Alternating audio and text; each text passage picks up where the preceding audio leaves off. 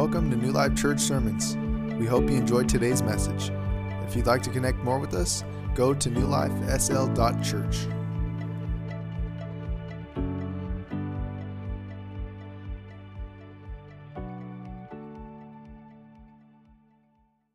We're going to read from Hebrews chapter 3, starting at verse 7. We're going to read down through verse 19. Hebrews chapter 3, starting at verse 7. Um, going down through verse 19.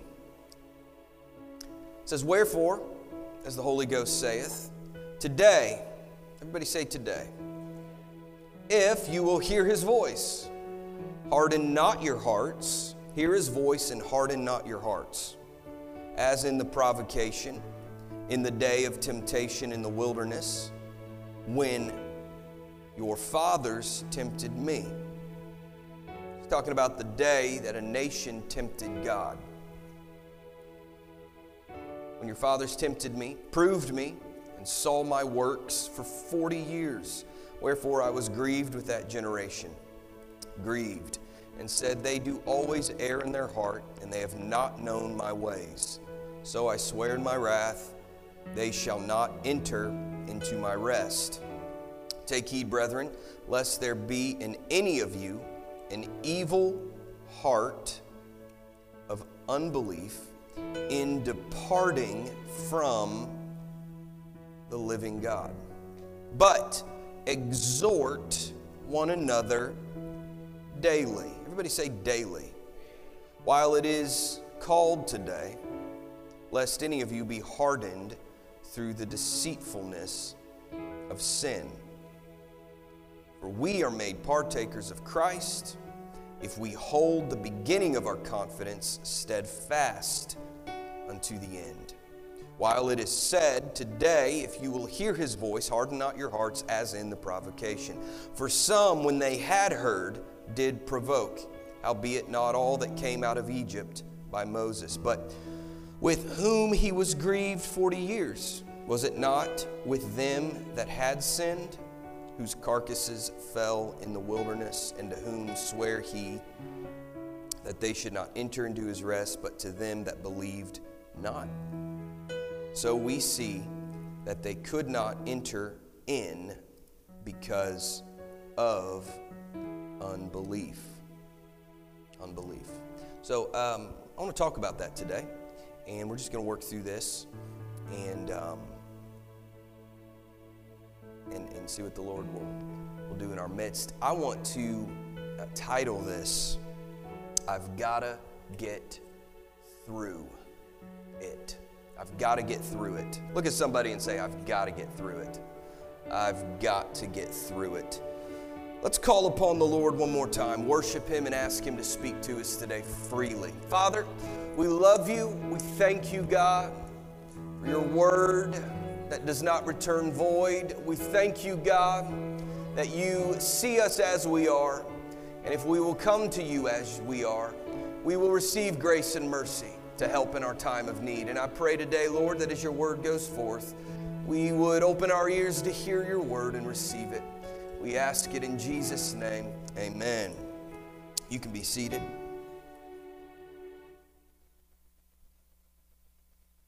Hebrews is a really a commentary tying together the Old Testament scriptures and the New Testament scriptures, really making sense of everything that unfolded from the creation of the world to the creation of the nation of Israel uh, to the coming Messiah revealed to us, God in flesh, Jesus Christ.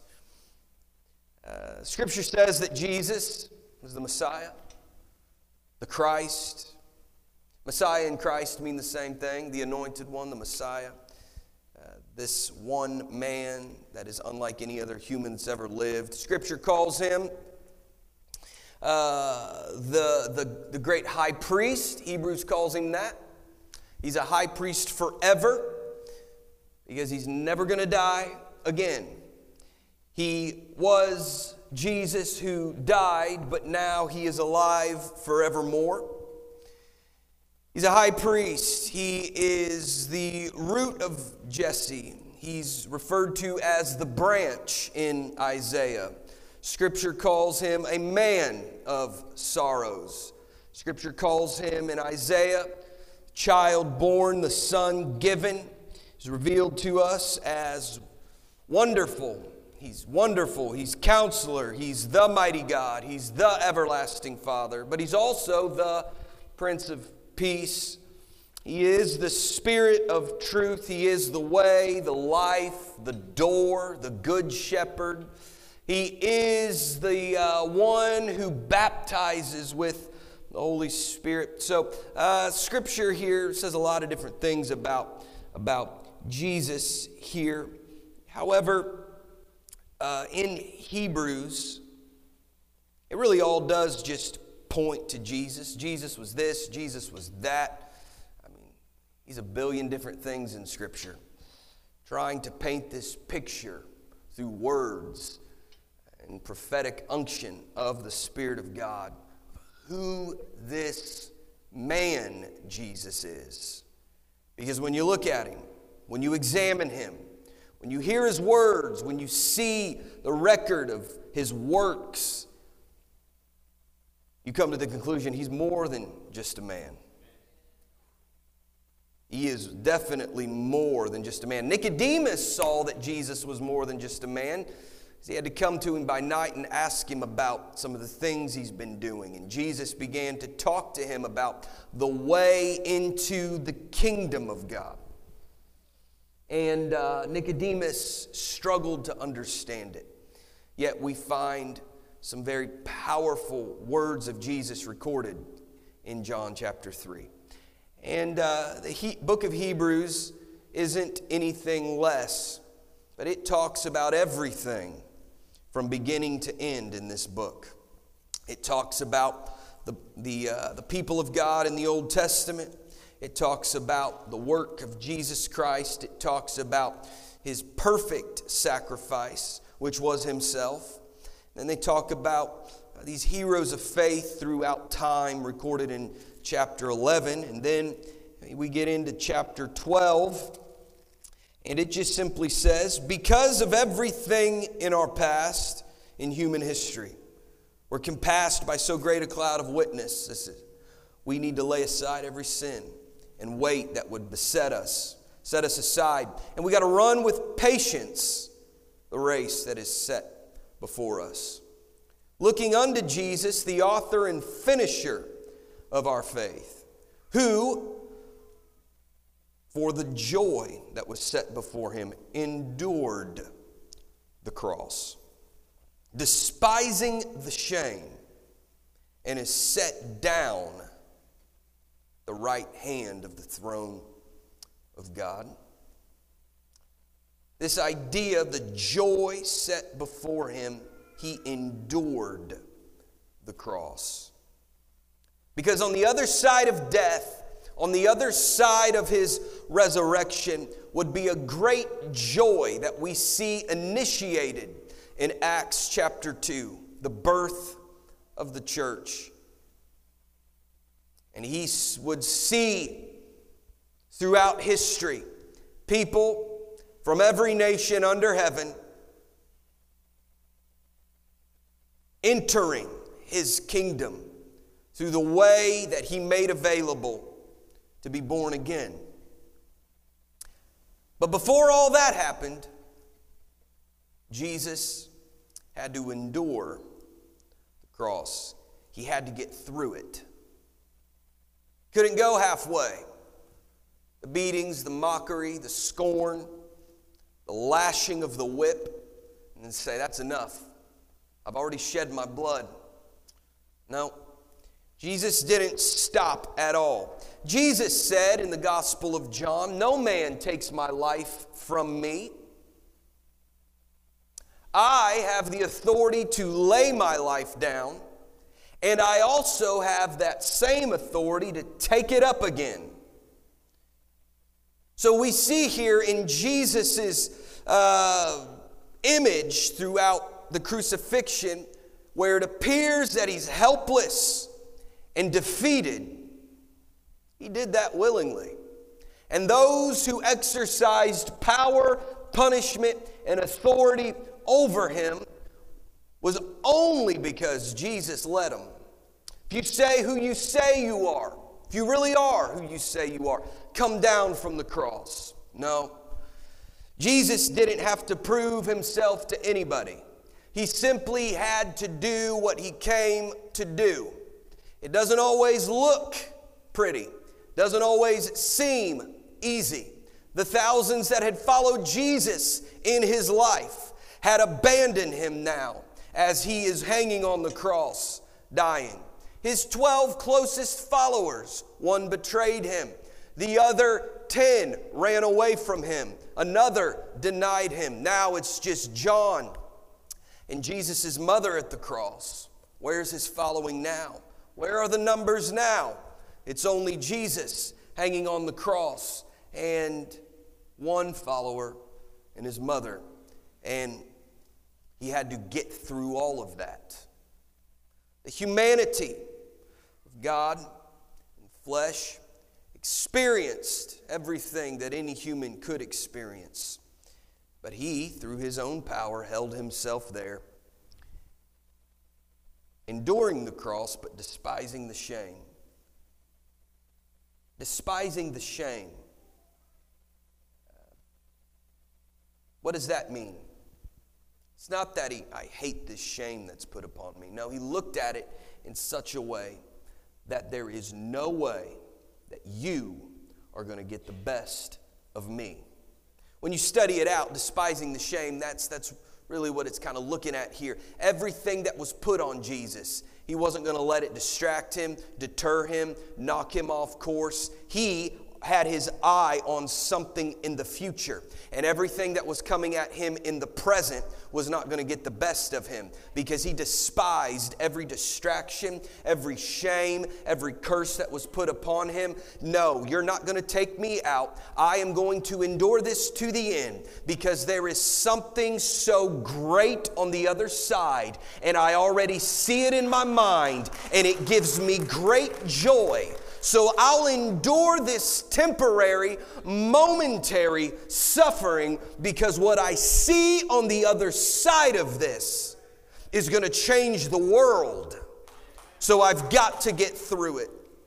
This is the mindset of Jesus we find here. Yet, Hebrews refers to a group of people who were not able to see on the other side of their wilderness. It, it, they, they were not looking past their present problems into a future victory, a future promise fulfilled. Their eyes were more on these problems around them than on the promise ahead of them. And they, time and time again, tripped in the wilderness. What we see here is they sinned. Now, sin is a broad word, really means just missing the mark. Uh, the Bible talks about transgressions and iniquities, different types of ways that uh, people can oppose God. Uh, there, there are unbelievers can participate in iniquity, and believers can participate in iniquity. And it really just means I'm putting my law above God's law. I am going to reject God's law and I'm going to uh, put my law in effect. What I want to do, what I seek to become. Rejecting God, it's lawlessness because you are your own law. And, and, and so that, that is something that humanity in general has struggled with since uh, the beginning, as well as even uh, we see Lucifer who fell from heaven. He actually didn't fall necessarily. He did fall, but he fell because he was cast down. And, um, you know, what we see here in uh, this, this story of Israel in the wilderness is they were a stiff necked, stubborn people. Stiff necked. What makes you stiff necked? your will fighting against God's will. And uh, they were stubborn. And every time something difficult came their way, they started complaining. And every time a difficult situation came their way, they started talking. It typically was always with one another. they never went to Moses, who could do anything about it. Sometimes they did, but they didn't say, Moses, what are we going to do? They said, Moses, did you bring us out here to die? Never offering a solution to the problem, just putting it all on Moses again. and um, one time, actually, uh, Miriam, I believe, if I have my story correct, Moses' sister, said something about Moses' wife. God struck Miriam with uh, leprosy. Not because she was talking about Moses, but because she was talking about his wife. And uh, why? Well, they're one flesh. They were, um, they were in leadership. And so um, we see here that gossip just doesn't really work out too well at all. And it doesn't really matter who you're talking about. I wasn't talking about the pastor, I was just talking about his wife. You know what leprosy is a type of? Sin. Sin. Uh, so, uh, throughout Scripture, uh, we, we see, especially in this story, this nation. They weren't a nation yet, they were really just a bunch of people that were slaves and had no idea how to be free, even though they were free. And every time they saw a problem, they just fell apart. And so they get into the wilderness, wandering through it. And what really should have taken about a year or two to get through took 40 years. And it wasn't because of God's timing, it was because there was a group of people, a generation, that tempted God. Now, God judged sin, acts in the flesh, works of the flesh is what Galatians calls it. He also showed mercy in the wilderness. But there was something that I think pushed God over the limit and caused him to say, I'm done with you. And that was when they spied out the land, the promise, looked at it, said, It's too great, we can't do this. And it wasn't their fear that kept um, them out, it wasn't their emotions. It wasn't the fact that they saw a lot of problems and recognized they, these are going to be things we have to overcome. It was when they went back to the camp. Caleb and Joshua said, we can, we can go do this today. Let's go up at once and possess the land. We are well able to take it. And the 10 spies rose up. And when they started vocalizing, their unbelief, that's when God was done. So if you have doubts, fears, worries, unbelief about anything God can do in your life, in a brother or sister in Christ's life, in this church, in this city, if you have any doubts, any unbelief about it, please don't tell anyone. Don't tell anyone. Just until you have something good to say, don't say anything at all. Because we see here the effect of it. Ten men impacted the faith of a whole nation. Because the ten men said, We are not able to do this. And the whole nation, it says, that day lifted up their voice in wailing before the Lord because they were not able to enter.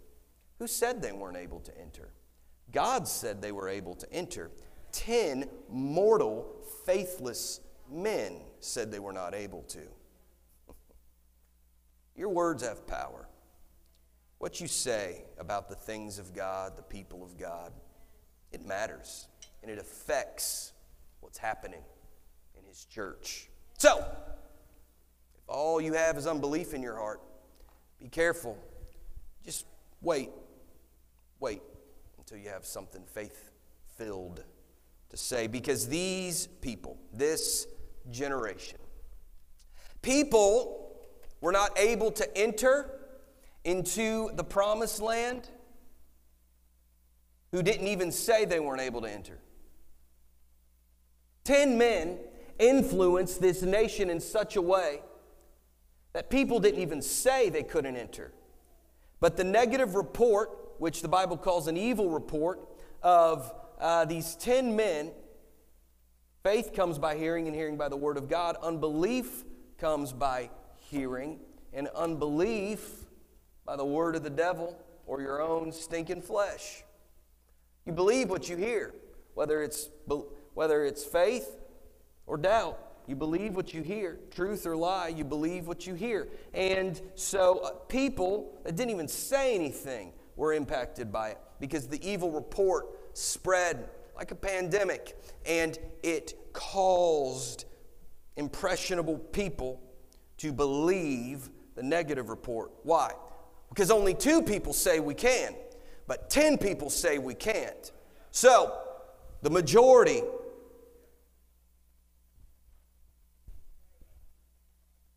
I don't care who's saying what. What is God saying? And are you taking my word for it or have you went to God in prayer and say, "God, confirm to me what your will is. I want to know what your will is. I want to come into agreement with the promises of God. And I don't want to just believe some man uh, only. I believe that if I go to God in prayer, that He can confirm the word that's already spoken, and I can say, yes, we are able to take the land. We are able to see revival. We are able to reach the lost. A generation that had seen miracles that you and I have never seen food every morning just appear, clothes that never wear out, shoes that never wear out, and they grew with the children as they grew. I know a lot of parents would love to see that today. We, we, I'm like, my God, I bought you these nice shoes two months ago. I was like, just start a subscription, tennis shoe subscription. Every two months, new pair comes in the mail because that's the rate we're going. That would be great. But see, in order to see provision like that, you got to be completely helpless. And so they were, and they're wandering through this wilderness. Miracle after miracle they witnessed. They saw a miracle one day, and they doubted God the next day. Um, so the Lord said to this generation, you, you cannot enter into the promised land, the rest. It wasn't any other sin that prevented them from entering the promised land, except for the sin of unbelief when they vocalized and said, We can't do this. Uh, we, we need to let that sink in because we don't want to go 21 days of prayer and fasting and praying for revival in my home, my church, my city and we're just doing it because I asked us to.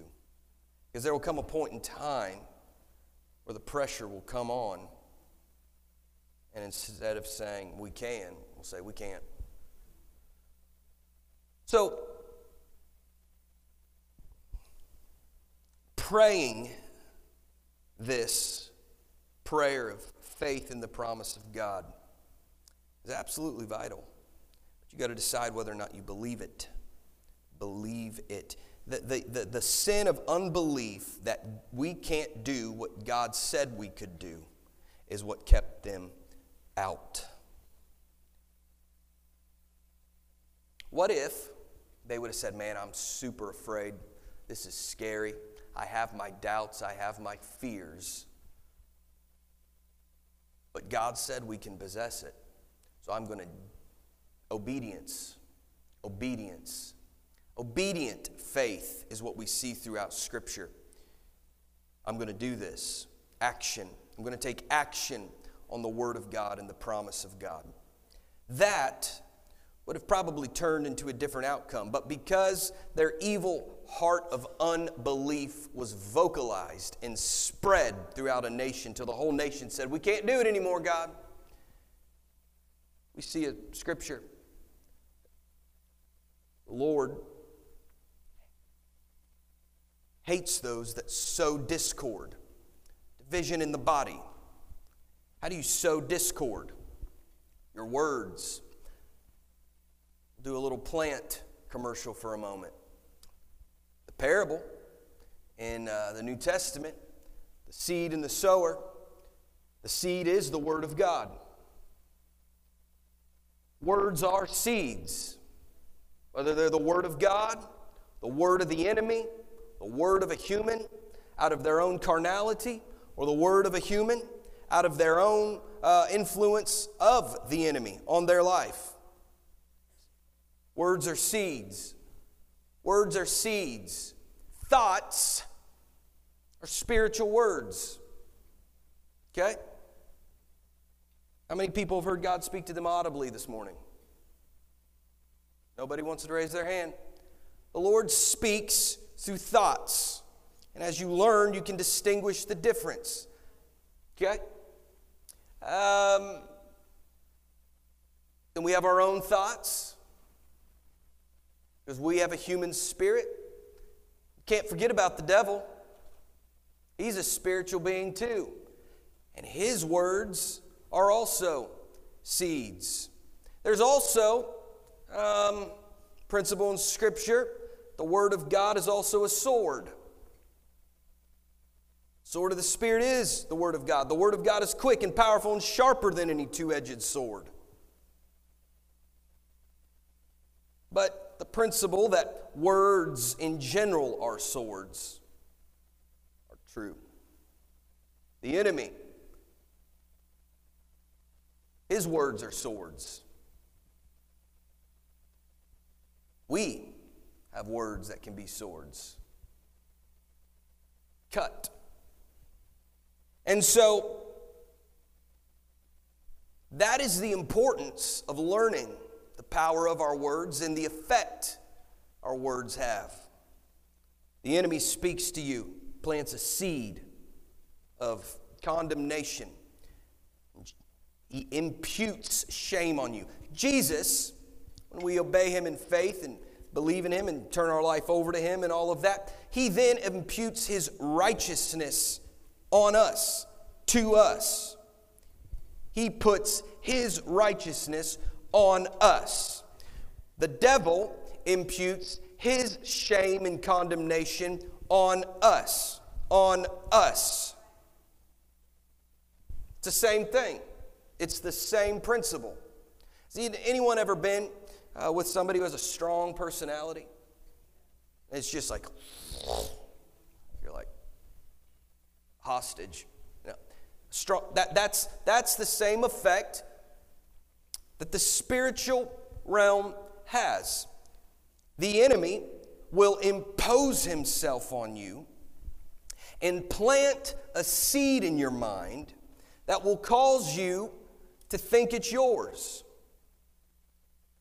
The Bible also talks about in the, in the, uh, in the parable uh, the sower and the seed, and then how the mustard seed will bloom into a tree bigger than all the others in the garden. The fowl of the air are likened unto the evil one. And so they'll seek to gobble up the, the seed, or, or once the, the plant is fully grown, they can only put nests in the branches.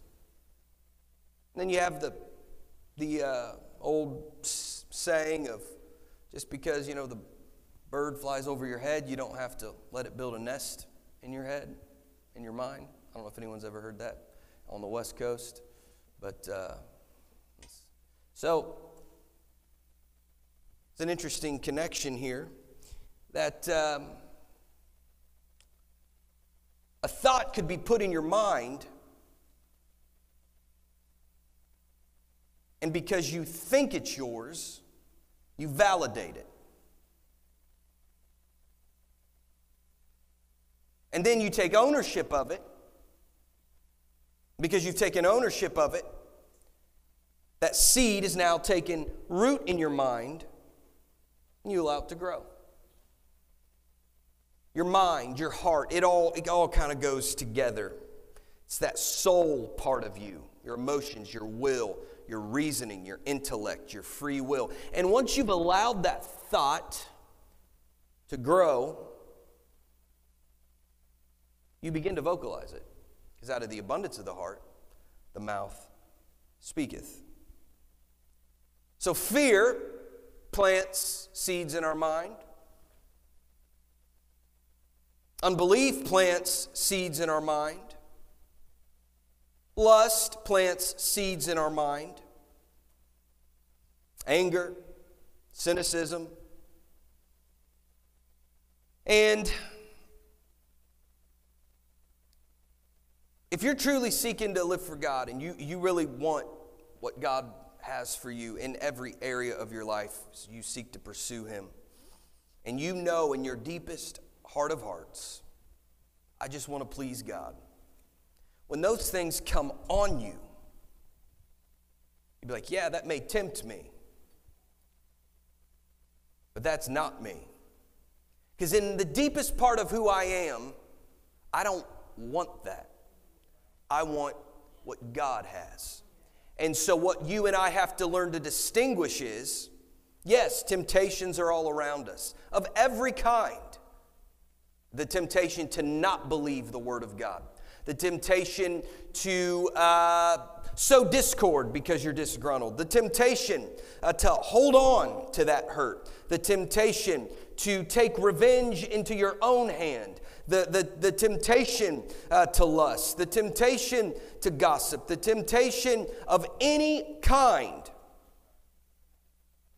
But if you have a heart that wants God and the promises of God to be fulfilled, you will recognize that may be imposed on me and it may trigger something in me, but I don't want that. So I reject that. But if something's imposed on you and you and you really aren't connected to God the way you should be, when it's imposed on you, you'll just why?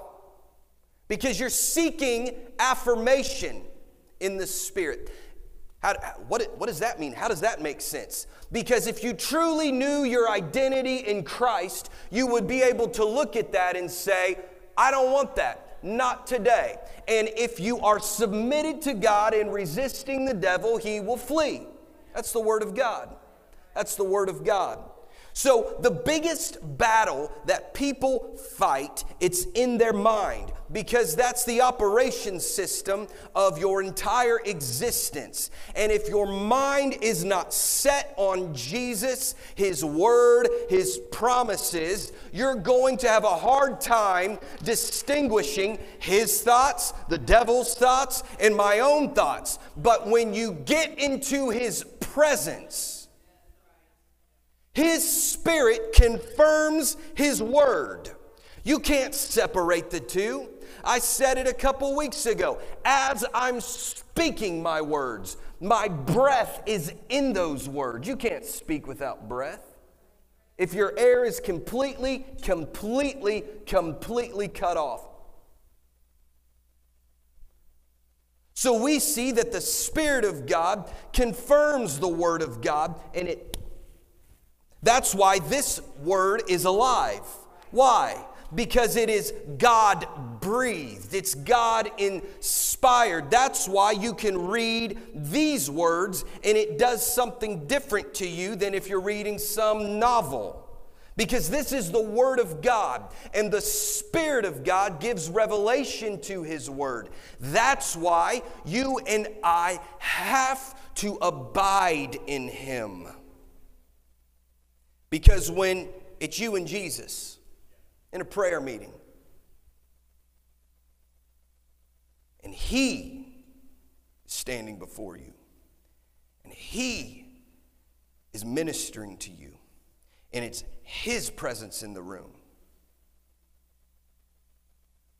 It really actually doesn't matter whether those other thoughts were you or the devil. Because all of a sudden you realize this, this, this is God. This, this is His mind. These are His thoughts. This is how He views me. This is what He thinks. These are His promises. This is His will. And all of a sudden, you realize that was condemnation. Conviction will draw you to God. Condemnation will push you away from God. Why is condemnation pushing you away from God? Because somewhere along the way, the devil got in between you and Jesus and he's pushing you away, imputing his own shame and condemnation on you. But there is nothing that was left undone that would allow Satan to be able to get in between you and Jesus if you don't want him there. Because Jesus did anything that needed to be done to make it possible that whether or not you fell, walked away, stumbled, disobeyed, whatever it is, you can come to Him and find the mercy and grace you need. But nothing can help anyone if you don't believe that. Come unto me, all who are weary and heavy laden. I will give you rest. Let us therefore come boldly before the throne of grace, uh, that we may find mercy, find grace, receive mercy. That verse says, receive mercy and find grace. Come boldly. Come boldly. Why would you come boldly before the throne of grace? It says to receive mercy. What do you need mercy for? Because I can't do this on my own. I'm acknowledging the fact that without you, I can't do anything that pleases you. But with you, I can do all things through Christ, which strengthens me. I can believe the unbelievable. I can live holy. I can have faith. I can see every promise of God fulfilled. But you can't even believe the promises of God without the help of God, yet without with all the help, provision, miracles, and everything else that any of us have seen, if we see say we, we can't, we can't do this. What else can God do for you? Because you used your free will to reject his perfect promises. How did we reject it? Well, sometimes it could be complaining through sowing discord. Sometimes it could just be, I'm done. This is too hard. I quit. You can't quit because you got to get through it. Psalms 23 is a powerful uh, scripture that we're all probably familiar with. But uh, it says, The Lord is my shepherd, insinuating a shepherd leads. Ancient shepherds in these days, they led their sheep. So the Lord is out in front, and we're following. I shall not want. I'm following the Lord. I shall not want. He maketh me to lie down in green pastures. He leads me beside the still waters. He restoreth my soul. Restoreth. He leadeth me in the paths of righteousness for his name's sake. That right there doesn't give the psalm writer or any of us any glory. He leads me in the paths of righteousness for his name's sake. Not because you were a good person this week. Yea, though I walk through. Say through. Though I walk through the valley of the shadow of death. Sounds like a wilderness to me. I will fear no evil, for you are with me. Your rod and staff, they comfort me. Thou preparest a table before me in the presence of mine enemies. Thou anointest my head with oil. Anoint my head with oil. Spiritually speaking, anoint my mind with oil. Oil, the Spirit of God, the nature of God, the presence of God. In ancient times, there was this principle shepherds would, uh, would do for each of their sheep because flies and small insects were uh, common, obviously, in, in this type of setting. And um, flies would land on the eyes, the ears of sheep and pick at them, and sometimes they'd even lay eggs and all of these gross things, and it would create infections and sores and a lot of problems on the head of the sheep. And the sheep ain't gonna, you know, just reach up its paw and scratch the uh, fly away.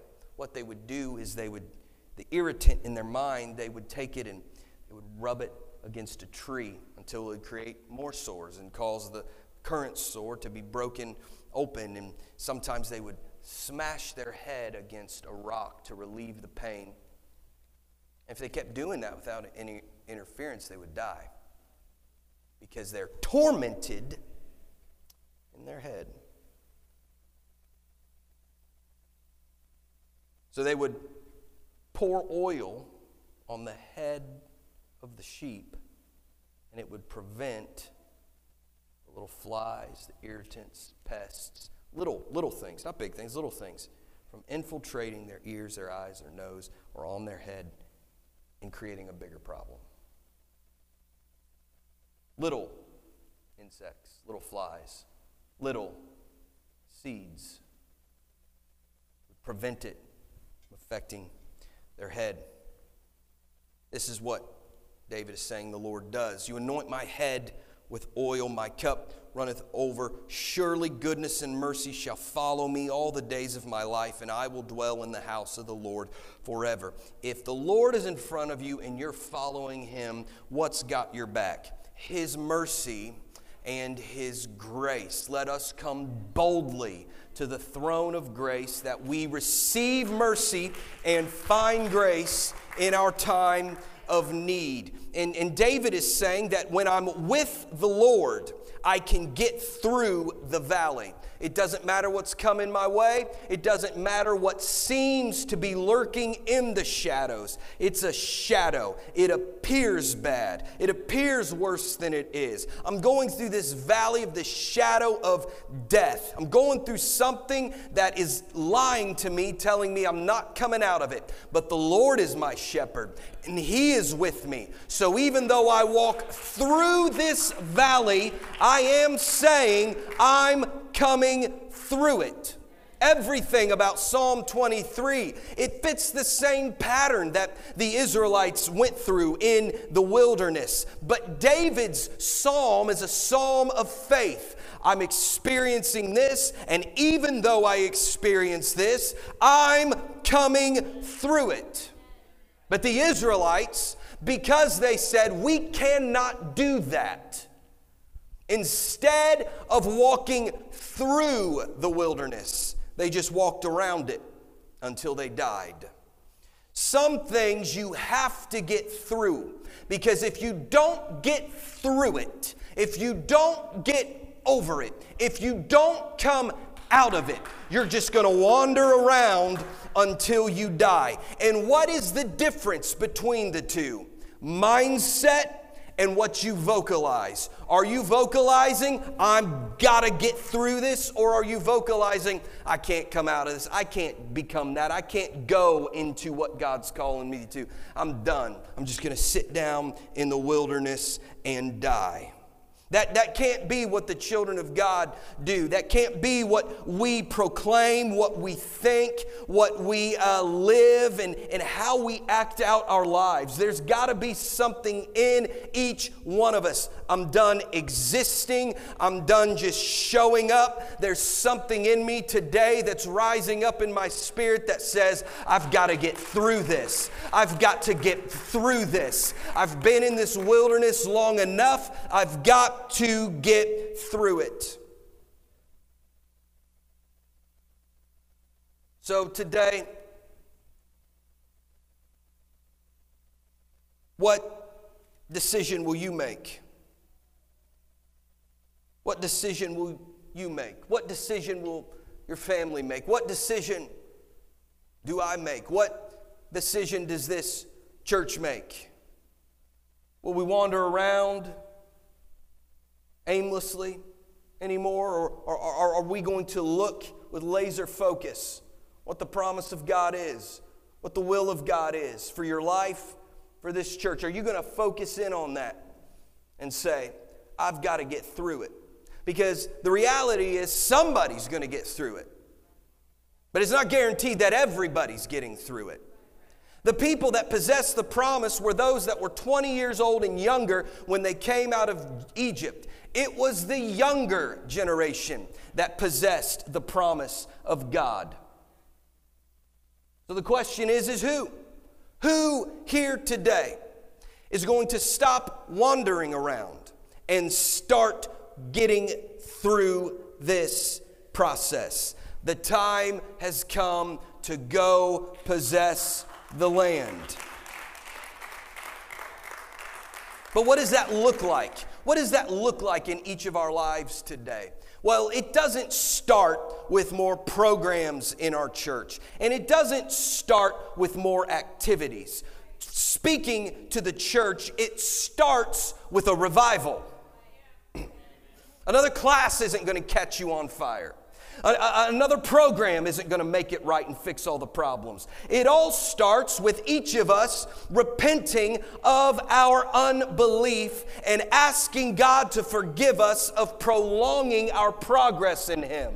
When was the last time you entered into the presence of the Lord in such a way that every burden in your spirit melted away? I know there's people in this room today with burdens because in your eyes you are so preoccupied with problems that your mind is so tormented with a bunch of little things that you can't even set it on God. Because I know that if you were focused on God, those burdens would be lifted. So, my challenge to you today is when are you going to stop playing the part and just fall at the feet of Jesus, where you receive mercy and find grace? Mercy is ready to be given so you can receive, and as you seek the Lord, you will find the help you're looking for.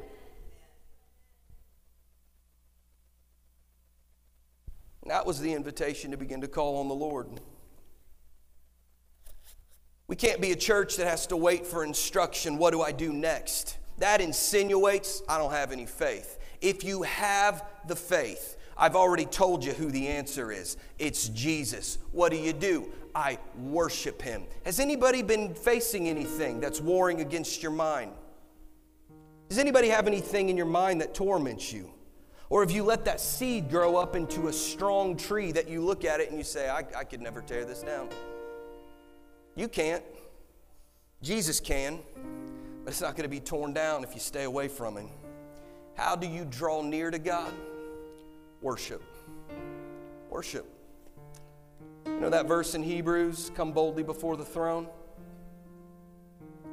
Come boldly before the throne, better translated means confident worship. Confident worship.